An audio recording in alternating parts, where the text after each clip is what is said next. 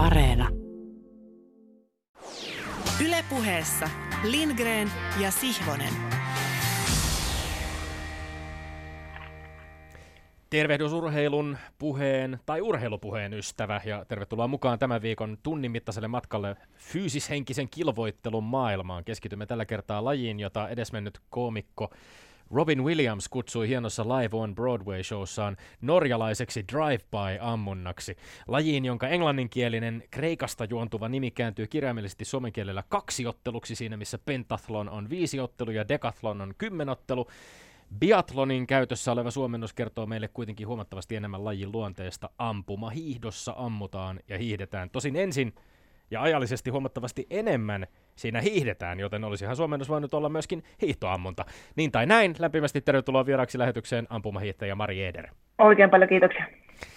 Mari Eder, me tavoitamme sut ilmeisesti muutama päivä sen jälkeen, kun olette maailmankap-kiertueen osallistujien kanssa lennelleet Suomesta Itävaltaan kahden ensimmäisen kisaviikon jälkeen. Miten matka sujui ja, ja millainen treenipäivä sulla on tähän asti takanapäin? No matka sujuu hyvin, että IPU on valmistautunut tähän koronavuoteen aika massiivisesti ja me ollaan Kontioläheltä siirrytty charter, charterlennoilla koko tämä sekä uh, urheilija että huoltojoukko tänne Itävaltaan niin, että on lähdetty suoralla lennolla Joensuusta Salzburgiin ja, ja sillä tavalla kaikki on käynyt koronatestin viimeisen siinä päivää ennen lennolle lähtöä ja, ja tuota, kahtavaille kaikki, kahtavaille kaikki niin, niin tuota, koko, koko tästä porukasta pääsi, pääsi lennolle matkaan ja nyt täällä päässä on kontrollit tehty ja, ja sillä tavalla ollaan päästy niihin arkirutiineihin takaisin kiinni kun tämä terveyspuoli ollaan saatu hyvin kontrolloitua ja näyttää, että tämä siirtymävaihe sillä tavalla on onnistunut. Miten on äh, siellä tota, ennen perjantai-kilpailua, me äänitellään tätä keskiviikkona, millä tavalla olet, on ehtinyt, olet ehtinyt treenailemaan jo siellä paikan päällä? No joo, tänään on ollut ensimmäinen lajiharjoitus, eilen piti olla penkka auki, mutta täällä on ollut hyvin haastavat lumiolosuhteet täälläkin, että niin tuolla Italian rajalla Itävallassa on tullut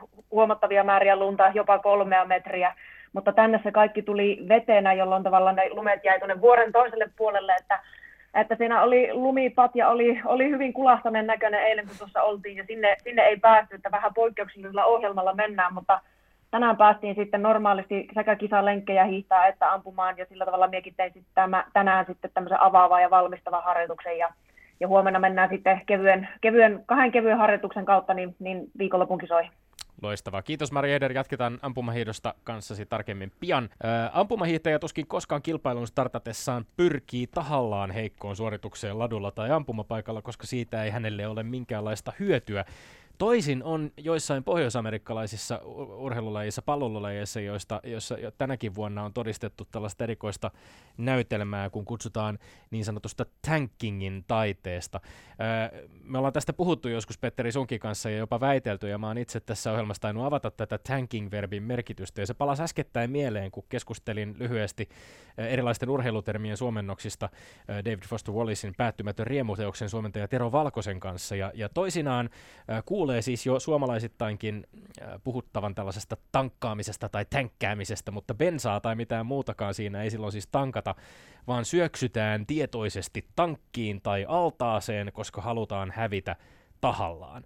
Vaan miksi mikään joukkue haluaisi hävitä tahallaan urheilussa? No, äh, amerikkalaisen jalkapallon NFL-liigan huonoin joukkue tällä hetkellä tällä kaudella on New York Jets, jonka rekordi 12 peliviikon jälkeen on nolla voittoa, 12 tappiota.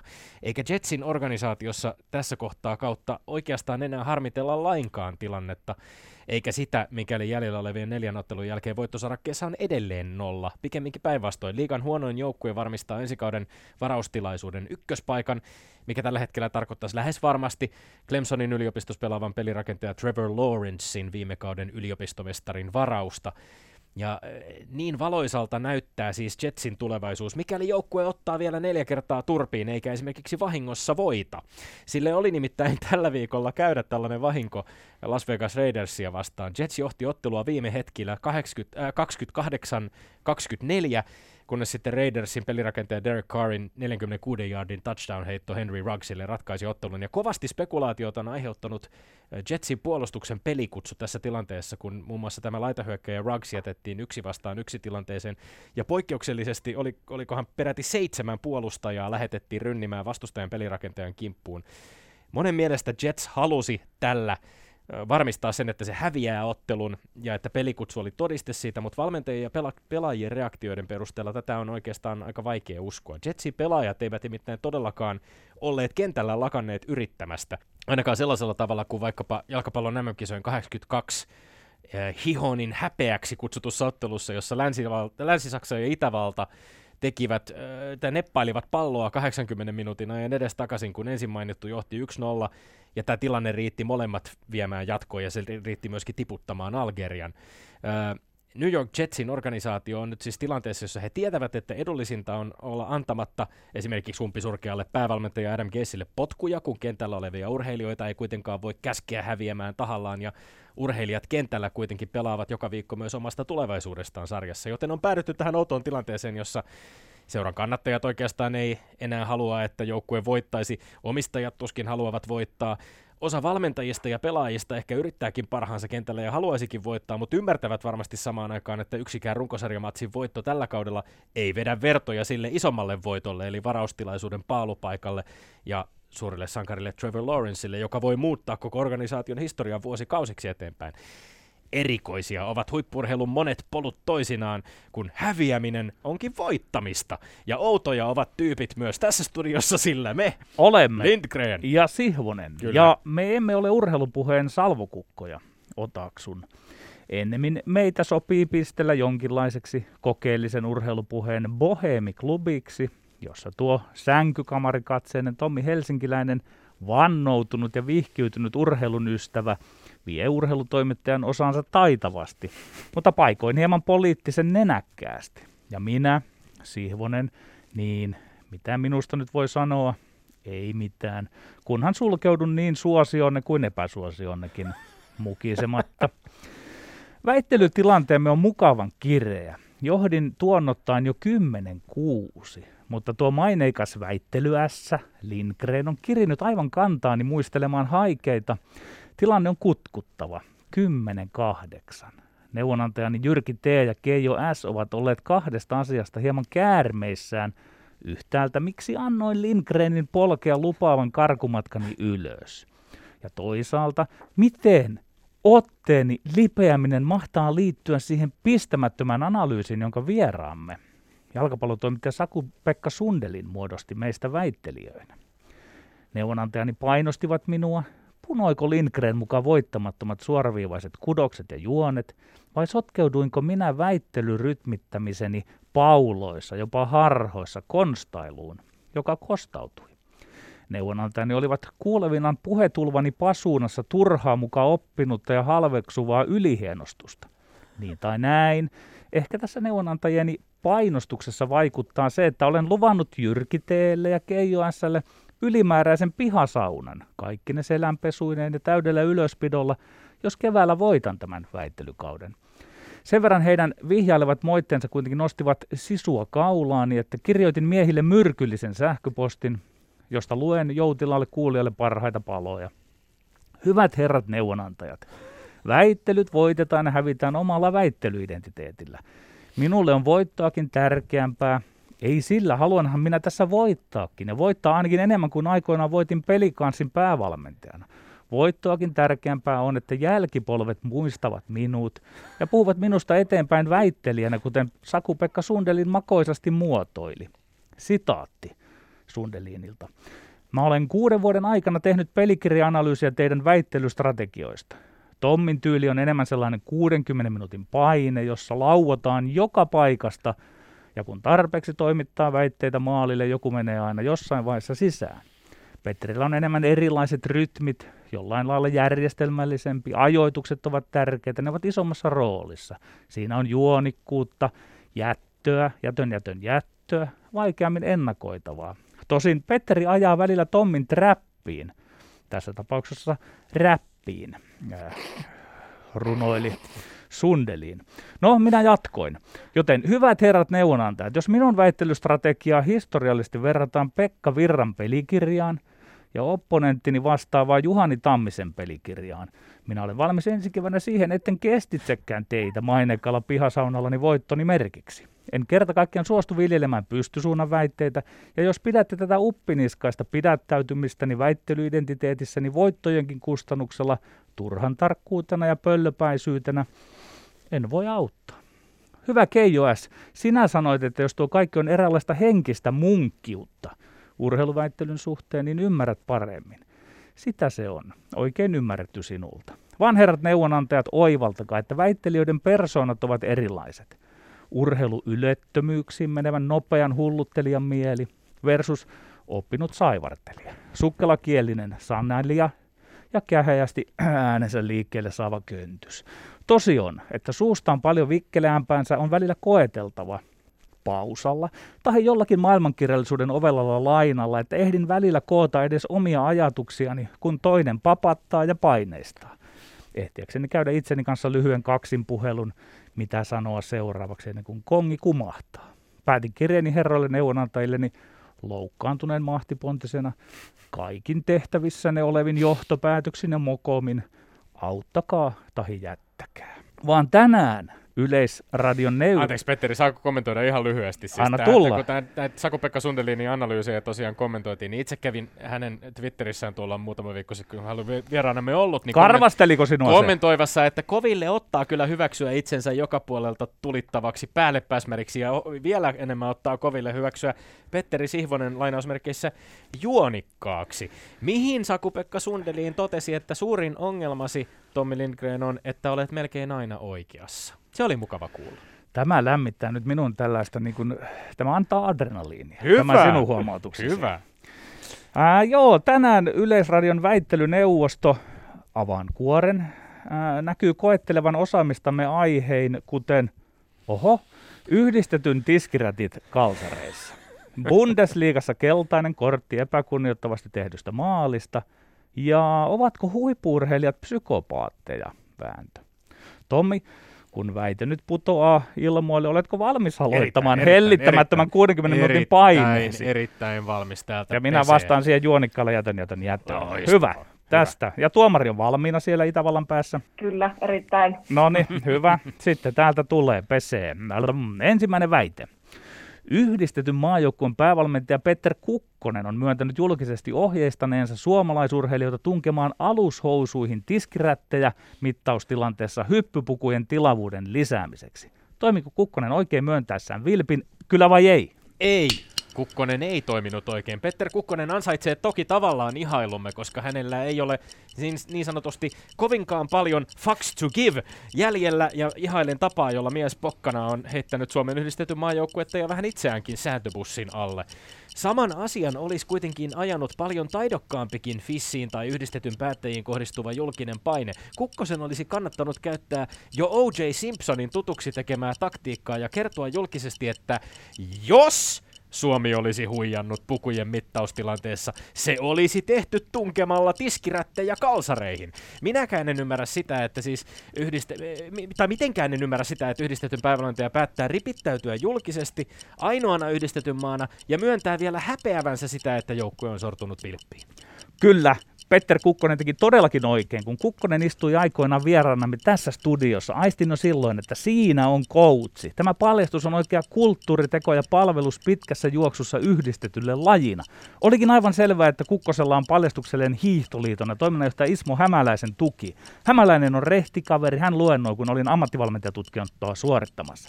Kuvitellaan nyt, että ampumahiidossa jotkut hiihtäisivät laittomilla voiteilla tai ampuisivat jollain kepulipanoksilla. Eihän urheilu enää urheilua tuollaisen tiskirättien tunkemisen myötä. Erityisen arvokkaan Kukkosen ilmiannosta teki se, että se kohdistui Suomen omaan joukkueeseen. Että mekin olemme huijanneet, mutta luultavasti paljon vähemmän kuin muut. Mutta nyt koko lajille korjausliikkeen paikka, huikea Petter Kukkonen. Poista taas kammastani piikkejä, Petteri, kun olet taas kerran Iltasanomien urheiluensimiehen Vesa Rantasen kanssa samaa mieltä. Pitkälle on tultu. Mutta siis hän toteaa, että Suomi on nyt osa ongelmaa, siis Petter Kukkonen toteaa, Joo. häpeän, häpeän sitä, että näin pääsi käymään ja me sorruimme vilppiin. Mahtavaa, hienosti venyttämään. muotoiltu häneltä. Mun mielestä tässä on vähän ihmeellistä nyt se, että, että Petter Kukkonen puhuu yhtä ja esimerkiksi Ilkka Herola, urheilija, on sanonut, että ei ole mitään tiskirättiä käyttänyt. Samaa hengenveto on todennut, että Suomi on ollut ihan riittävän tasapuolisessa asemassa välineistön osalta osalta, kun päävalmentaja yrittää viedä keskustelua siihen, että tässä on nyt kauhean epäreilu tilanne, ja muut huijaavat vielä paljon enemmän. Me hieman kainosti tungimme tiskirättejä boksereihin, pikkasen sinne ujutimme, mutta muut, muut Herola, vielä pahemmin. Herola, Herola myös myönsi lopulta tämän, mutta sitten Lindgren tarjoilee kolmatta näköalaa, jotain O.J. Simpsonia tähän, niin minä pidän sitä pöyristyttävänä. Sehän olisi vain sotkenut, se on ollut niinku huijaamista, huijaamalla vielä edistämistä ja poispäin selittelemistä, niin minä en hyväksy rehtinä urheilumiehenä ollenkaan sitä, ja ei sitä hyväksy Petter Kukkonenkaan, eikä tuota, siis koko tämä lajiväki, joka on nyt erittäin tyytyväinen, että saadaan asia kilpailuetuja sille muille joukkueille pidä antaa sillä, että myönnetään, että pitää tässä, tila- pitää, pitää tässä tilanteessa antaa, että sillä pelastetaan koko laji. Ei. Ja Suomi on ollut ehkä turhan tässä niin kuin rehellinen Suomen joukkue. Se on huijannut vähemmän. No, niin tämä oli kilpailu liikekin no, jopa. Tästä tulee vähän sellainen vaikutelma, että Petter Kukkonen vetää ihan omaa showtaan. Toinen väite. Jalkapallon Bundesliigassa Stuttgartin hyökkääjä Silas Vamangituka sai varoituksen kuljetettuaan hidastellen pallon maaliin ottelussa Werder Bremenia vastaan. Oliko maalin tekotapa epäkunnioittava ja varoituksen arvoinen, kyllä vai ei?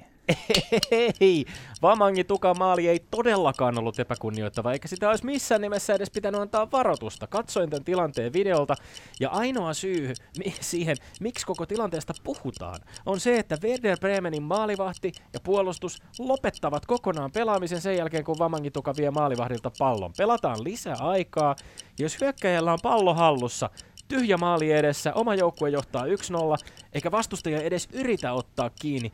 Totta kai silloin kulutetaan kellosta jokainen ylimääräinen sekunti. Silas Vamangituka toimi tässä tilanteessa, mä kuuntelen, sataprosenttisen oikein, ja hänelle annettu keltainen kortti on täysi vitsi, aivan perusteetun varoitus.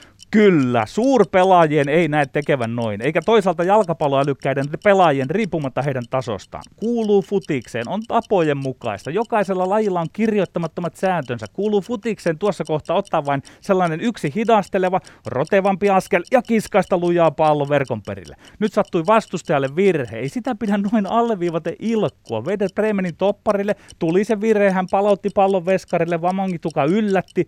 Veskari ehti jopa torua oman topparinsa ennen kuin ryntäsi näön vuoksi pallon perään. Toistan, suuret urheilijat eivät tee näin. Aina on kunnioitettava peliä ja vastustajaa. Peliä ja sen oikkuja. Joskus se sattuu hei omaan nilkkaan, eikä sillekään pidä muiden nilkkoa. Oli oikein, että Vamangituka sai tuomarilta varoituksen epäkunnioittavasta ja tyylittömästä teosta. Petteri, sä puhut jalkapalloälykkyydestä. Tässä oli nimenomaan samaan tapaan jalkapalloälykkyyttä kuin vaikkapa sellaisessa niin sanotussa professional foulissa, jossa kaadetaan tahallaan varoituksen arvoisesti pelaaja, koska halutaan estää hyökkäys. Hän ei ilkkunut taaksepäin. Mä pyydän, että sä käyt katsomassa tämän lähetyksen jälkeen Mä olen katsonut sen, ei, mä katsonut sen monta kertaa. Hän katseli taaksepäin ja ihmetteli, että eikö sieltä kukaan tule. No jos ei tule, miksi mä tässä nyt nopeasti pallon laitan maalin, kun kuluttaa ylimääräisiä sekunteja kellosta? Ja ammattituomari tulkitsi samoin kuin Sihvonen Hämeenlinnasta, että siinä oli epäkunnioitettavaa tuomari toimintaa. Ei, tuomari ei aluksi näyttänyt reagoida tähän ollenkaan, ja hän tuntui menemään enemmänkin vipuun sen jälkeen, kun siitä mahdollisesti sit vastustaja Vede Bremenin pelaajat jotenkin ottivat nokkiinsa, että tämä tälleen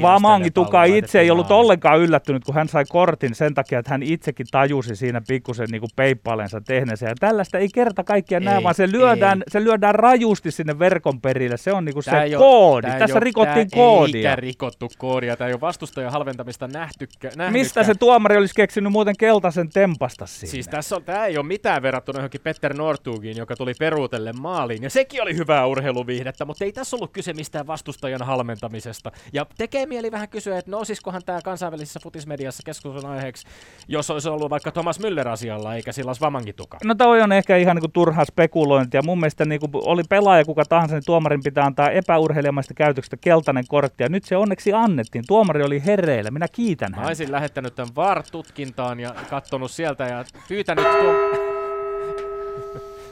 No niin, sitten tuota noin, kolmas väite. Tämähän onkin mielenkiintoinen. Alkaa sitaatilta. Minusta kaikki huippuurheilijat ovat psykopaatteja, toteaa Squashin naisten maailmanistan siellä 49 oleva Emilia Soini Elmolehden haastattelussa ja jatkaa sitaatti, ettei kukaan tärvejärkinen tekisi tätä. Onko Soinin kommenteissa järkeä, kyllä vai ei? Kyllä, aivan ehdottomasti Emilia Soinin kommenteissa on järkeä, samoin kuin koko haastattelussa. Soini ei tietenkään urheilijoita psykopaateiksi kutsuessaan tarkoita, että heillä olisi oikeasti sellainen luonnehäiriö, johon sisältyisi vaikkapa valehtelua tai empatian puutetta tai pinnallista tunneelämää, vaan hän puhuu lainausmerkeissä hulluudesta, jota voisi aivan hyvin vaikka kutsua vaikkapa mo- monomaanisuudeksi tai poikkeukselliseksi omistautumiseksi, kun Soini sanoo, että tervejärkinen ei tekisi kaikkea sitä, mitä huippuurheilijan on harjoittelussaan tehtävä. Hänen omissa kommenteissaan on todellakin järkeä. Huippuurheilu pakottaa venyttämään käsityksiä siitä, mikä on normaalia, esimerkiksi oman terveyden vaalimisen tai sosiaalisen elämän osalta. Tämä, menesty, on menestyksen hinta urheilijoille ja sitten on tärkeää kuulla urheilijoiden omia rehellisiä ulostuloja. Mä nostan hattua Soinille. Ei, niissä ei ole järkeä. Eihän niihin edes ole tarkoitettu laittaa järkeä. Siis tuohan on läppä, mutta heikohko läppä, ikään kuin löysin ranteen heitetty. Ehkä se on hieman ajattelematon ja rahvaanomainen. Psykopaatti on turhan kova sana tähän yhteyteen. Samoin tervejärkinen.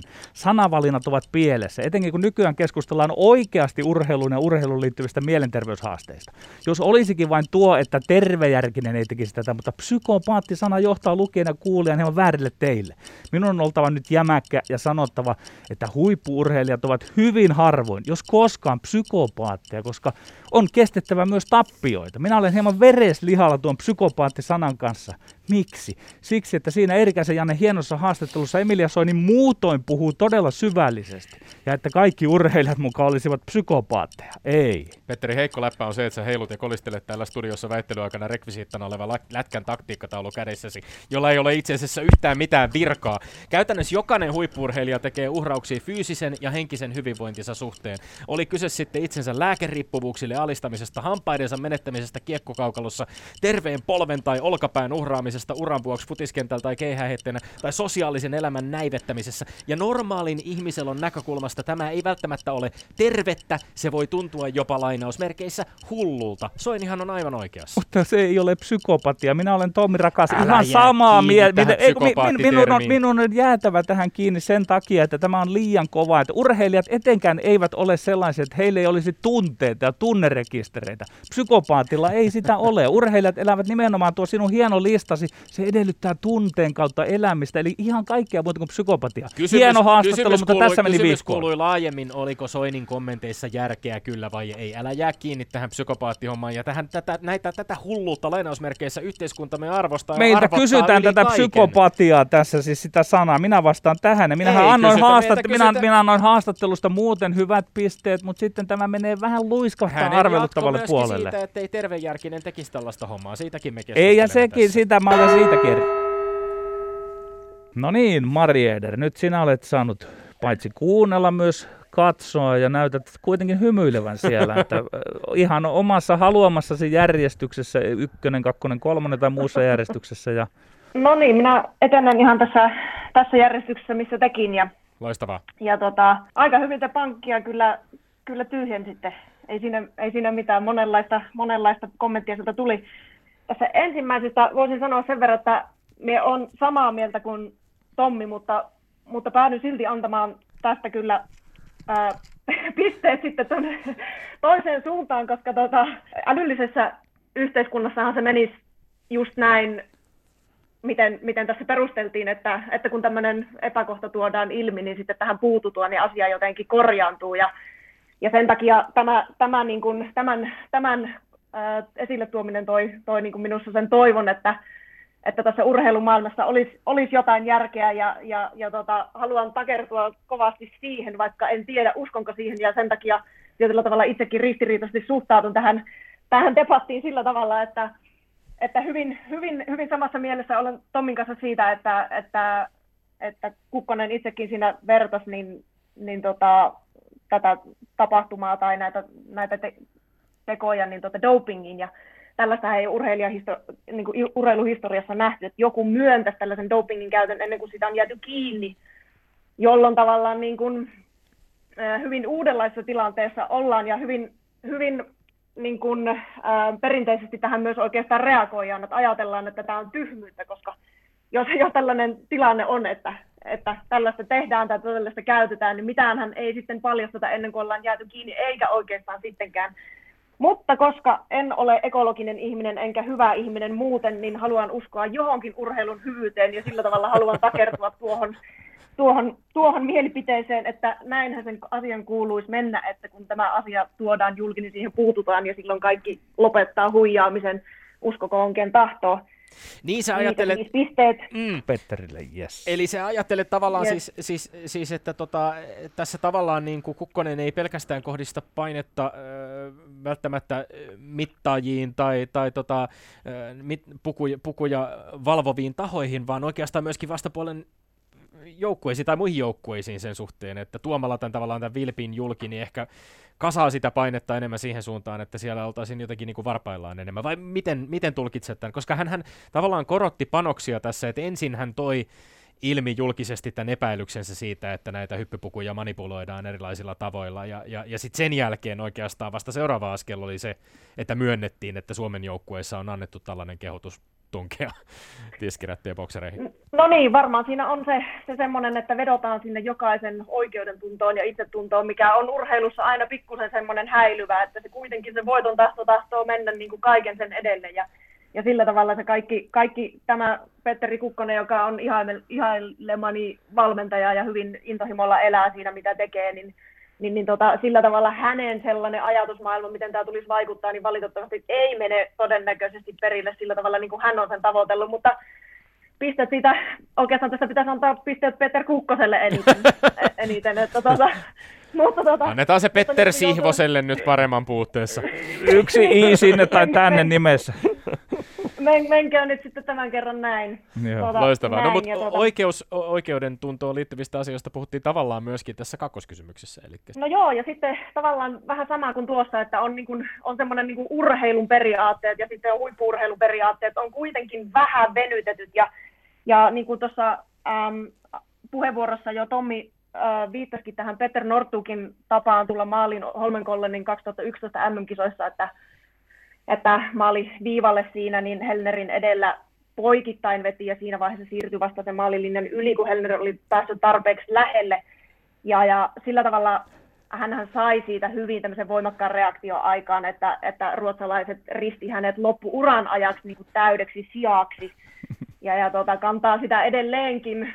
Ää, toki ei ollut ainut tällainen. Hän Peter Nortuk on tehnyt tämän myös omassa, oman maan ää, kisoissa, oman niin Norjan mestaruuskisoissa sillä tavalla, että ää, on loppukirissa ensin viimeiseen nousuun jättänyt jonkun vastustajansa ja sitten odottanut siellä mäen päällä, että kaveri lähtee ensimmäisenä viimeiseen laskuun ja ohitti, ohitti sitten vähintään iso, samalla markkinoilla toisen kerran, että hän, hän on tavallaan tätä sikamaasu, sikamaasuutta harjoitellut myös aiemmin, ja tästä tullaan niin siihen, että miksi ähm, olla, annan tästä kuitenkin pisteet Tommille, on se, että, että koska se pelaaja nimenomaan tai puolustaja maalivahti lopetti sen pelaamisen, niin se tavallaan ansaitsee sen nöyryyttävän hetken siinä niin sillä periaatteella, että siinä vaiheessa, jos olisi yritetty edes teennäisesti loppuun asti, niin silloin tavallaan tämä teko olisi kääntynyt tätä tekijää itsensä vastaan ja, ja sillä tavalla se olisi niin kuin ollut ää, enemmän tuomittava. Nyt kun siinä katseltiin oman joukkueen pelaajia silmiin ja, ja odoteltiin, että mitä kaveri tekee, niin, niin mikään hän ei ole mahtavampaa urheilussa kuin ei voittaminen, vaan ylivoimainen voittaminen tai tilanteen hallitseminen. Niin,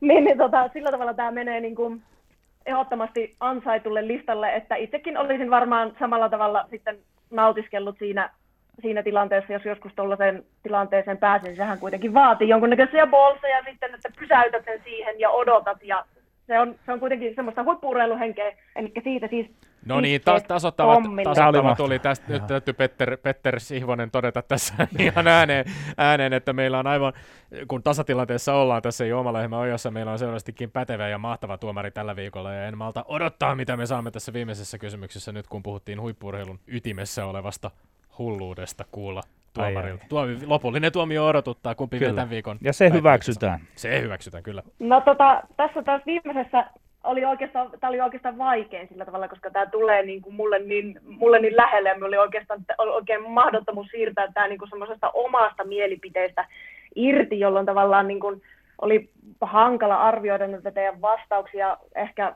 tarpeeksi isosta perspektiivistä, mutta, mutta tuota, me kuitenkin päädyin siihen, että me annan tästä pisteet Tommille sen takia, että siitä oli kaikki semmoinen, niin kuin, semmoiset niin kuin tai ensimmäiset vastaukset, niin kuin, että miksi se on hulluutta.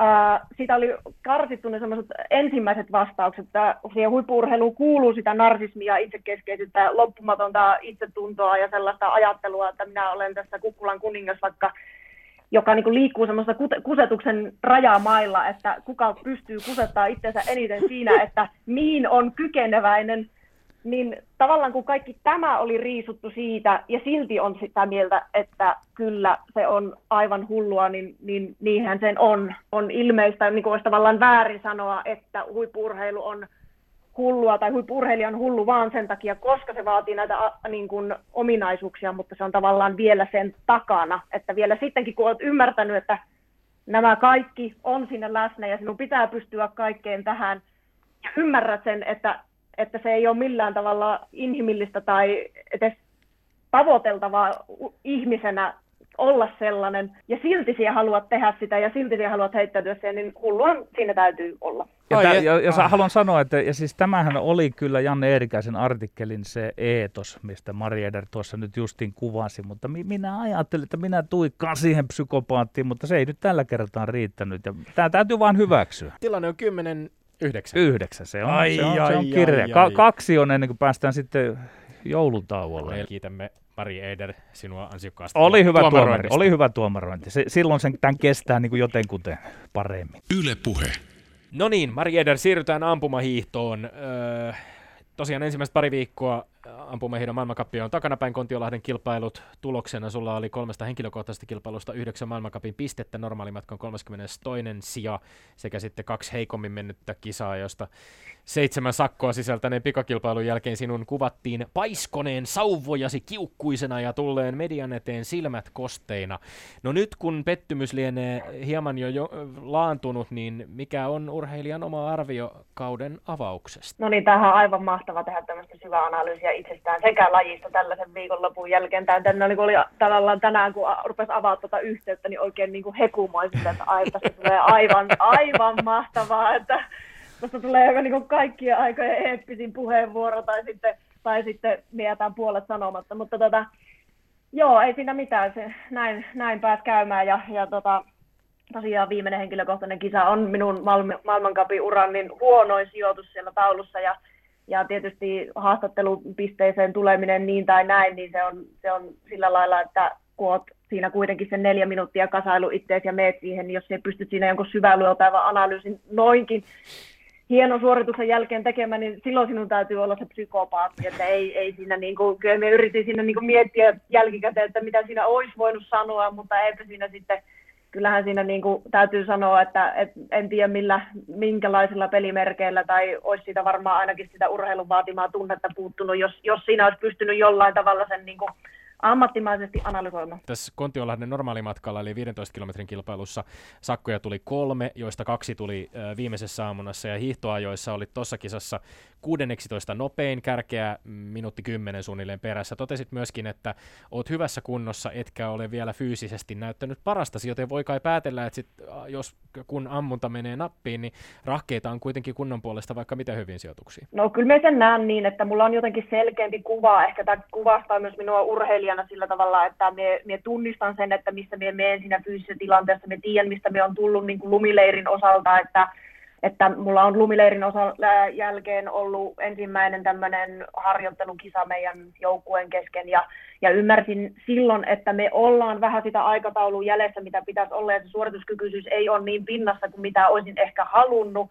Ja jopa niin, että sanoin ääneen jo silloin, että tulee, tulee kiire sen osalta, mutta tota, me yritettiin tai tehtiinkin siihen muutoksia siihen suunnitelmaan sitten sen jälkeen, että ää, muutettiin sitä kilpailurytmitystä sen jälkeen, pidettiin lepo tai tämmöinen niin palauttava viikko heti sen leirin jälkeen ja, ja jätin ne kilpailut sinä viikonloppuna väliin ja, ja kilpailin vasta sitten niin kuin seuraavana viikonloppuna, jolloin yritettiin niin kuin, saa enemmän sitä eroa siihen, että silloin kun levätään, niin se on todella niin kuin tarpeeksi kevyt ja sitten kun tulee ne kisa, kisakausi, niin sitten pystyy valmistautumaan myös siihen kunnolla, että ei mennä kohti maailman, tai maailmankapin kisoja niin, että joudutaan tekemään kompromisseja niin viimeisiin kisoihin valmistautuessa sen takia, että sitä harjoittelukuormaa siellä vielä on.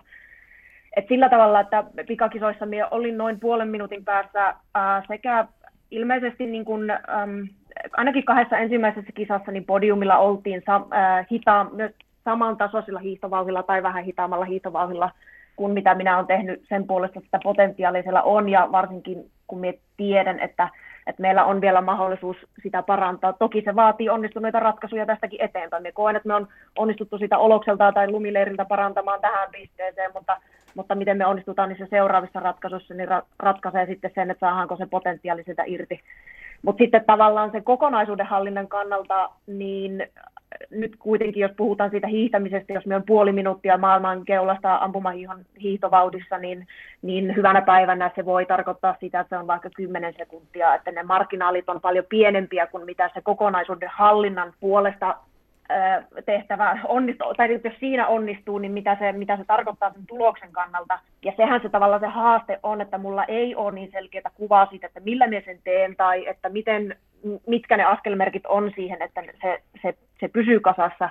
Ja sen kanssa me ollaan vuosikausia ja sen kanssa me näköjään edelleen te, tehdään töitä, että että tuota, toki sitten jos ampuu seitsemän ohi, niin se on taas jo niin kuin tavallaan, niin kuin, että, että se on niin kaukana jo sitten se tekeminen väkisin siitä noissa, noin helpossa olosuhteissa, mitä, mitä niin kuin normaalisti on, että, että se, se yksin se kisa ei, ei määritä sitä, vaan niin kuin, kaikki ne kolme kertoo, että siellä sitä tekemistä vielä on. Ymmärsinkö oikein, että pettymyksesi oli kuitenkin se johtui siitä, että se puhut kokonaisuuden hallinnasta. Että sinulla on usko siihen, että siellä taustalla on tehty niin vahvasti, että vaikka nyt ei ole sitä tällä hetkellä et ole siinä tilassa, että saisit irti sen parhaan suorituksen, niin mitä siellä taustalla on nyt sitten tehty sillä tavalla, että se kuitenkin asettaa sinulle itsellesi niin kovia odotuksia, että sit, niin, nyt olit niihin pettynyt? No kyllä me on yrittänyt, tai viime kesänä on pureutunut siihen nimenomaan, että siihen, vaikka sen ammunnan, ensinnäkin, että kun se on ollut havaittavissa niin, että se siinä kisakuormituksessa teknisesti muuttuu se suorittaminen, niin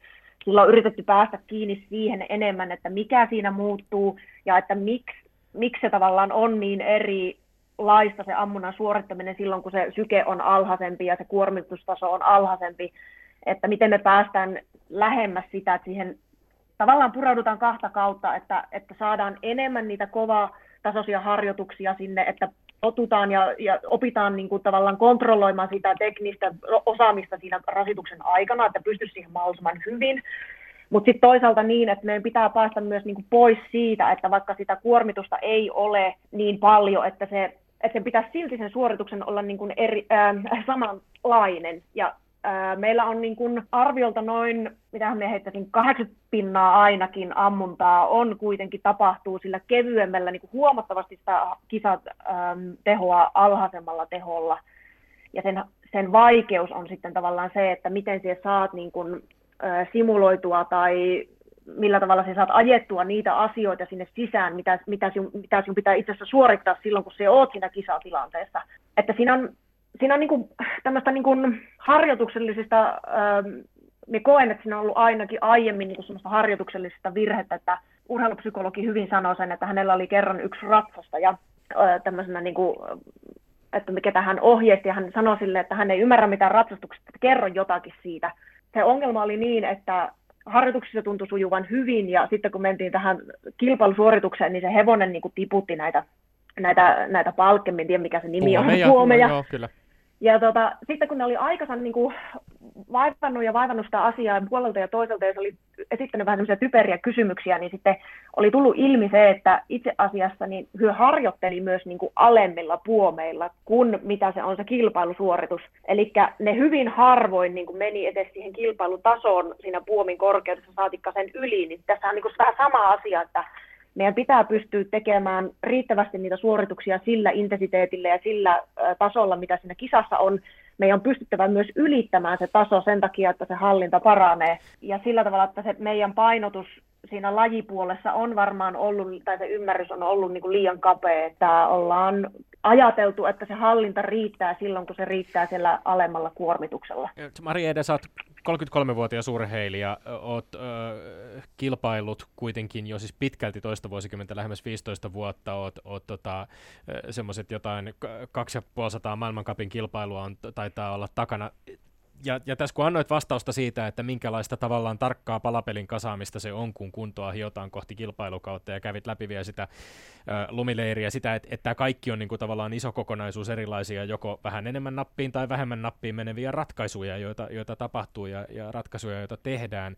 Oikeastaan kysymys on se, että et, et, et, tässä vaiheessa uraa, niin miten paljon edelleen tulee sellaisia uusia oivalluksia ja uutta oppia siitä, että miten asioita voidaan tehdä vielä paremmin, koska jos nyt tälleen maalikkona ajattelisi, niin sitä ehkä jotenkin miettisi, että no kyllä kai nyt no jo, jossain kohtaa kymmenen vuotta sitten on jo niin kuin selvinnyt, että miten se, miten se harjoittelu vedetään just niin kuin, niin, että, että saadaan, saadaan nappisuoritukset ladulla aikaan. Niin, niinhän sitä, niinhän sitä niin kuin itsekin ajattelisi sillä tavalla, että luulisi, että tässä on jo niin kuin koluttu kaikki, mutta että kyllä niitä liian usein tulee sellaisia asioita, että ja no, ehkä se sitten näkyy tavallaan, me koen sen niin kuitenkin, että se näkyy meidän laji menestyksessä tai lajihistoriassa sillä tavalla, että meillä on ollut yksittäisiä urheilijoita kautta aikojen, jotka on menestynyt. Meillä ei ole koskaan ollut semmoista niin vahvaa joukkuetta, joka olisi menestynyt, jolloin tavallaan se kertoo kuitenkin siitä, että se jollain jollain tasolla siinä lajiharjoittelun ytimessä on jotakin semmoista, mikä ei, ei niin kuin tuota, koska on ihan mahottomuus sitten taas, että jos vertaa tällä hetkellä vaikka Ruotsin joukkuetta, että heillä olisi vaikka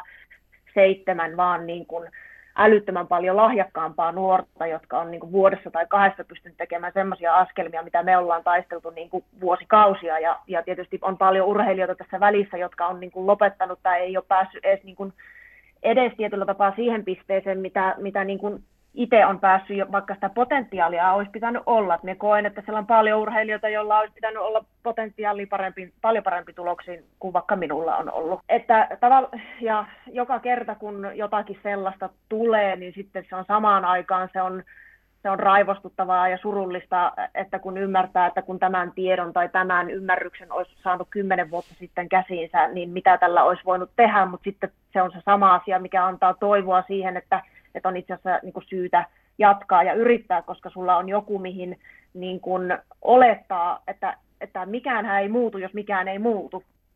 Ja, ja, ja, ja kun viime talvena käytiin keskustelua esimerkiksi tästä valmennuksesta ja ja semmoisesta tai valmentamisen, niin kuin, tai minunkin sanomisin tietyllä tapaa aika, sanoin varmaan kärkkästi, mutta on aika ta, myös tartuttu, ja sitä on aika kivasti muistettu viljely tässä, että tämä valmennusta on haluttu vaihtaa ja, ja siihen pureutua, niin enemmän minä tarkoitan sitä, että jotakin siinä meidän perustekemisessä pitää olla niin kuin, ää, vielä puutteellista, koska se ei tuota niin kuin me halutaan.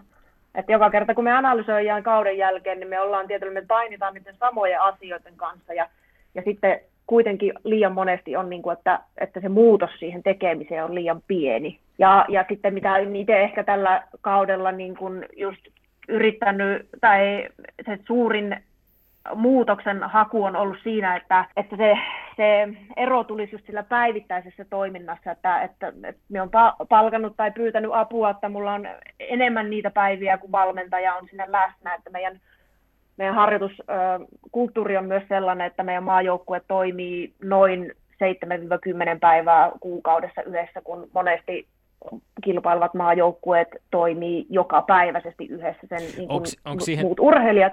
Onko siihen tullut muutosta äh, nyt toista kautta päävalmentajana toimivan Jonne Kähkösen aikana? No ei, ja se ei välttämättä, se ei ole niin kuin, tai on ja ei, se, se ei ole niin kuin Jonnen käsissä. Me tiedän, että Jonne niin kuin haluaisi sitä muutosta sillä, siihen samaan suuntaan, ja me ollaan, ää, meillä on niin, nyt tämän koronan takia osakseen myös, että me ollaan keskitetty niin kuin alkukausi sinne Kontiolahen ja Joensuun seudulle, jolloin niitä päiviä on saatu määrällisesti sinne enemmän.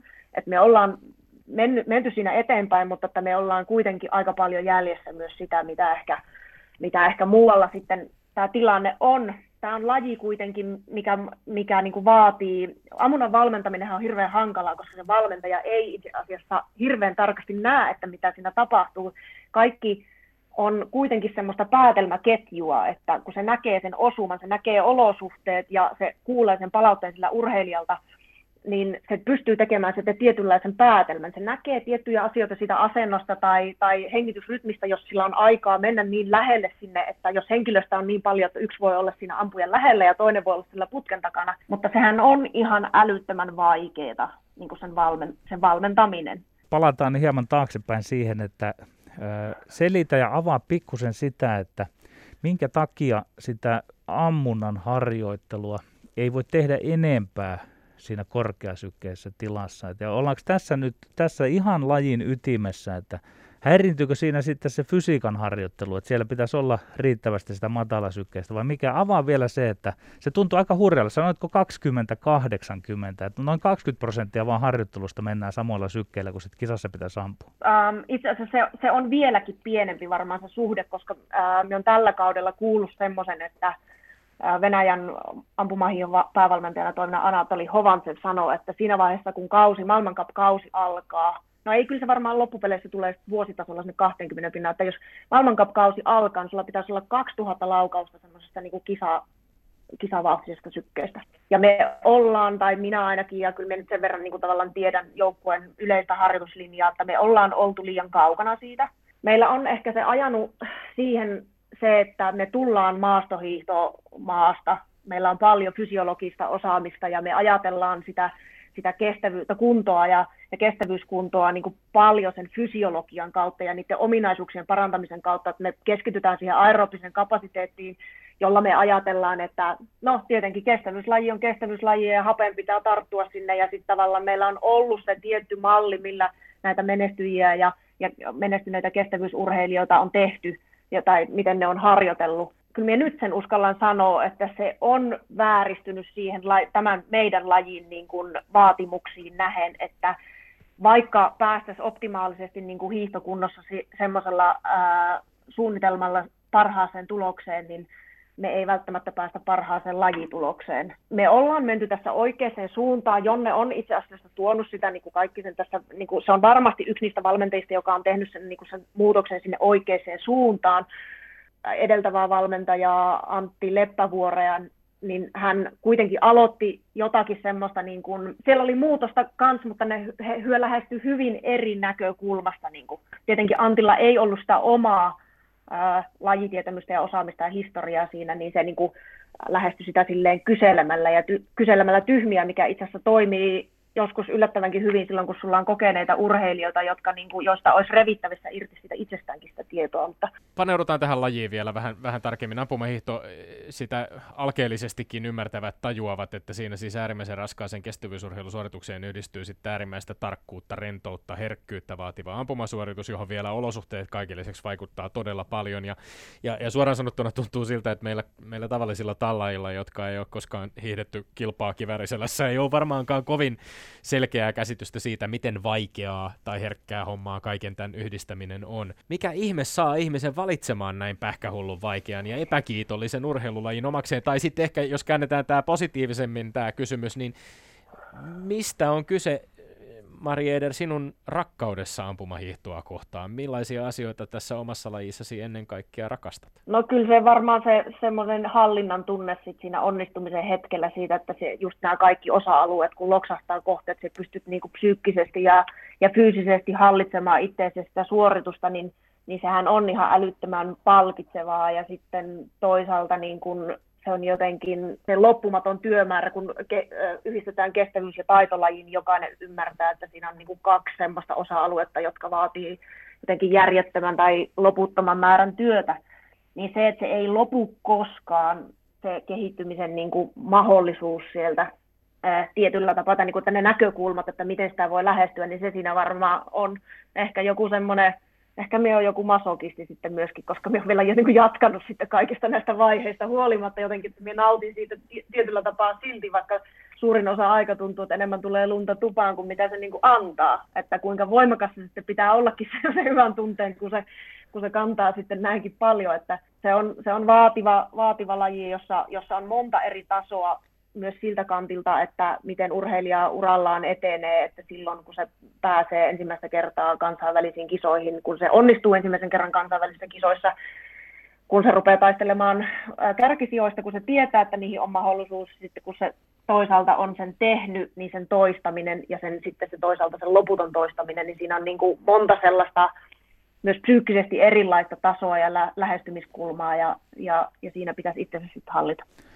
jos mennään taas ihan vielä peruutetaan sinne ytimeen, niin tiedätkö sinä, minkälaisilla sykelukemilla sinun kannattaisi ampua?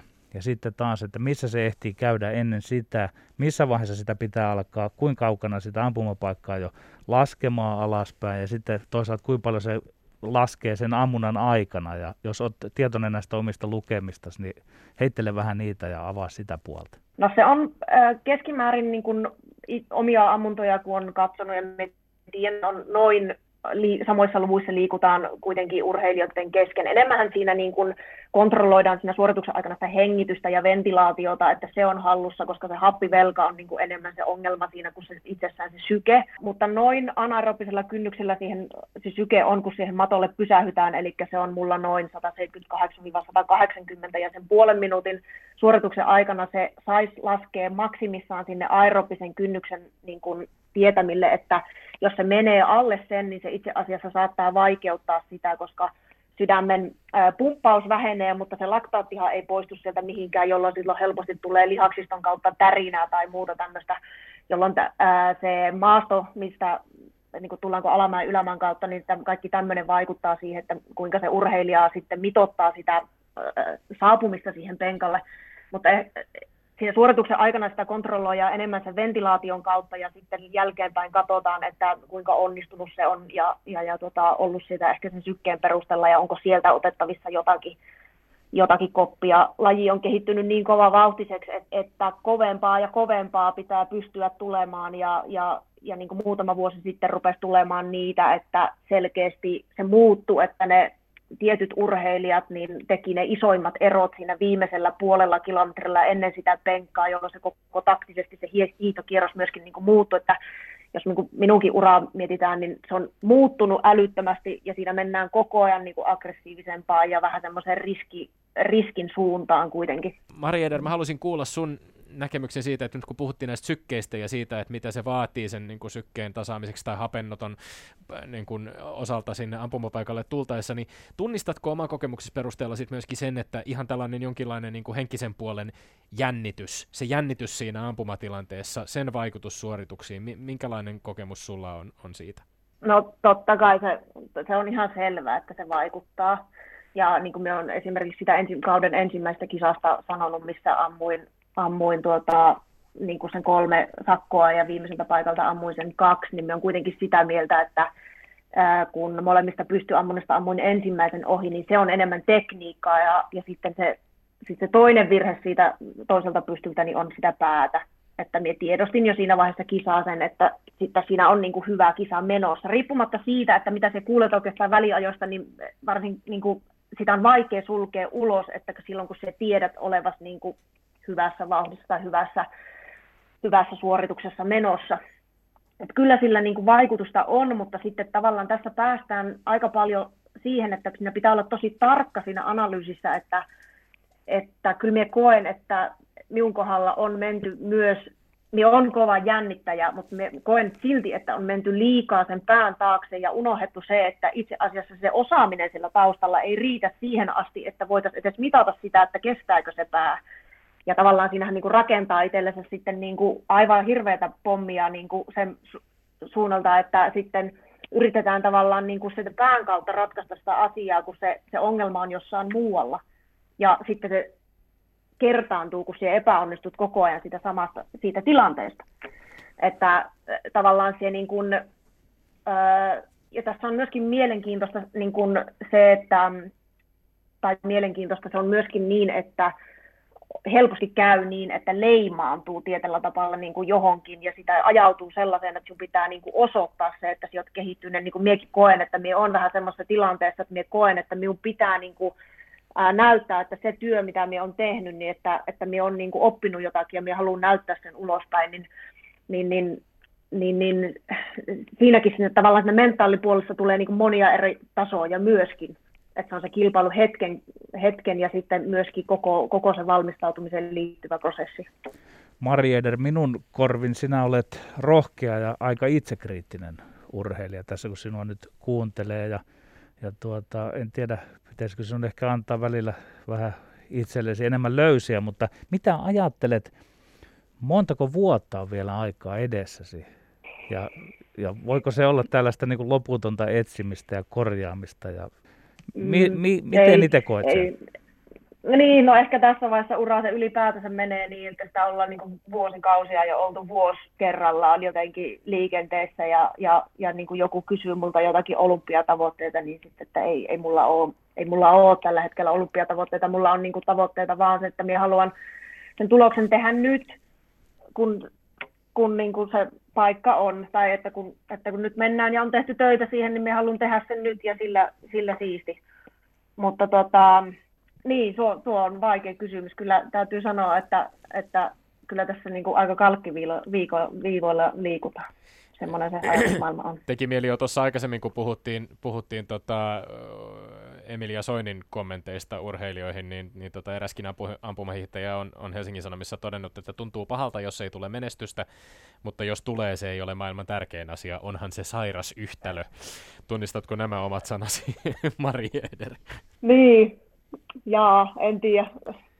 Tuota, niin, se, siis onhan se tavallaan, että mitä enemmän sitä huippurheilua ajattelet, että, että ampumahiihtokin, niin sitten, jos me on sanonut sen muutamassa haastattelussa, loppupeleissä se on sitä, että sata naista hiihtää pikkusen liian kireissä housuissa ympyrää ja sitten se ihmisarvo niin kuin, olevina niin kuin, ja vitsille naurataan sen mukaan, että montako sekuntia satuit jäämään niin kuin, tämän, niin kuin, tänään sitten keulaan tai että montako milliä ammuit ohi sitä taulusta, niin onhan se vähän sairas ja se on, niin kuin, se on sillä tavalla ää, niin, se on pelottavakin.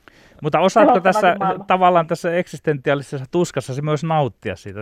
Tajuat kai sen kuitenkin, että olet huippurheilija joka tapauksessa, että ei, ei moni hiihdä tuolla tasolla pyssyselässä. Niin, kyllä, joo kyllä, mutta se on ehkä, äh, tässä on niin kuin, me tiedä kuinka paljon se on sit jarruttanut myös sitä uran kehitystä jollain tavalla, että, että minä olen tarttunut siihen, että, että minä olen, minä olen sen menestyksen tai sen, niin kuin sen onnistumisen perään. Ja sitten, että, että minä olen niin ääripää urheilija siinä, että ei minua kiinnosta, niin, tai että, että ei niin kuin, että silloin kun me, niin kuin, silloin kun me voitin, niin me sanoin, että parasta on sitä, kun ei tarvitse sanoa mitään, eikä niin kuin, että voi olla sellainen, että se on sellainen niin kuin, rauha elämässä, että, että näin, näinhän se on ja näin se meni. Ja, ja eikä tarvitse selittää mitään, eikä tarvitse sanoa mitään ja, ja se on niin kuin hienointa kaikessa jotenkin. niin, että jos siihen, siihen epäonnistumiseen tai huonoon suoritukseen tai johonkin huonoon sijoitukseen pystyisi suhtautumaan pikkusen eri kulmalta, niin kuka tietää, olisihan tämä tarina voinut, voinut olla erilainen, mutta tällainen tämä tarina nyt on. Sitä voittamisen tunnetta ja sen tuomaa rauhaa kohti jatkossakin. Kiitos lämpimästi vierailusta, Mari Eder. Kiitos. Ja sitten Tommi Lindgrenin maineikkaat urheiluterveiset. Tätä äänitellään muutama tunti ennen miesten futsalmaajoukkueen ratkaiseva M-karsintaottelun toista osaa Serbia vastaan. Tulevaisuus on meiltä vielä peitossa, mutta kahden maalin voitto riittäisi varmuudella historiallisen MM-kisapaikkaan. Tuli sitä voittoa tai ei, sitä rauhaa tai ei heille. Futsalmiesten nousua Euroopan kovimpien joukkoon on ollut mielettömän hienoa seurata. Me olemme Linkre ja Sihvonen, pysykää tyylikkäinä. Kansi kiinni ja kuulemiin. Ylepuheessa Lindgren ja Sihvonen.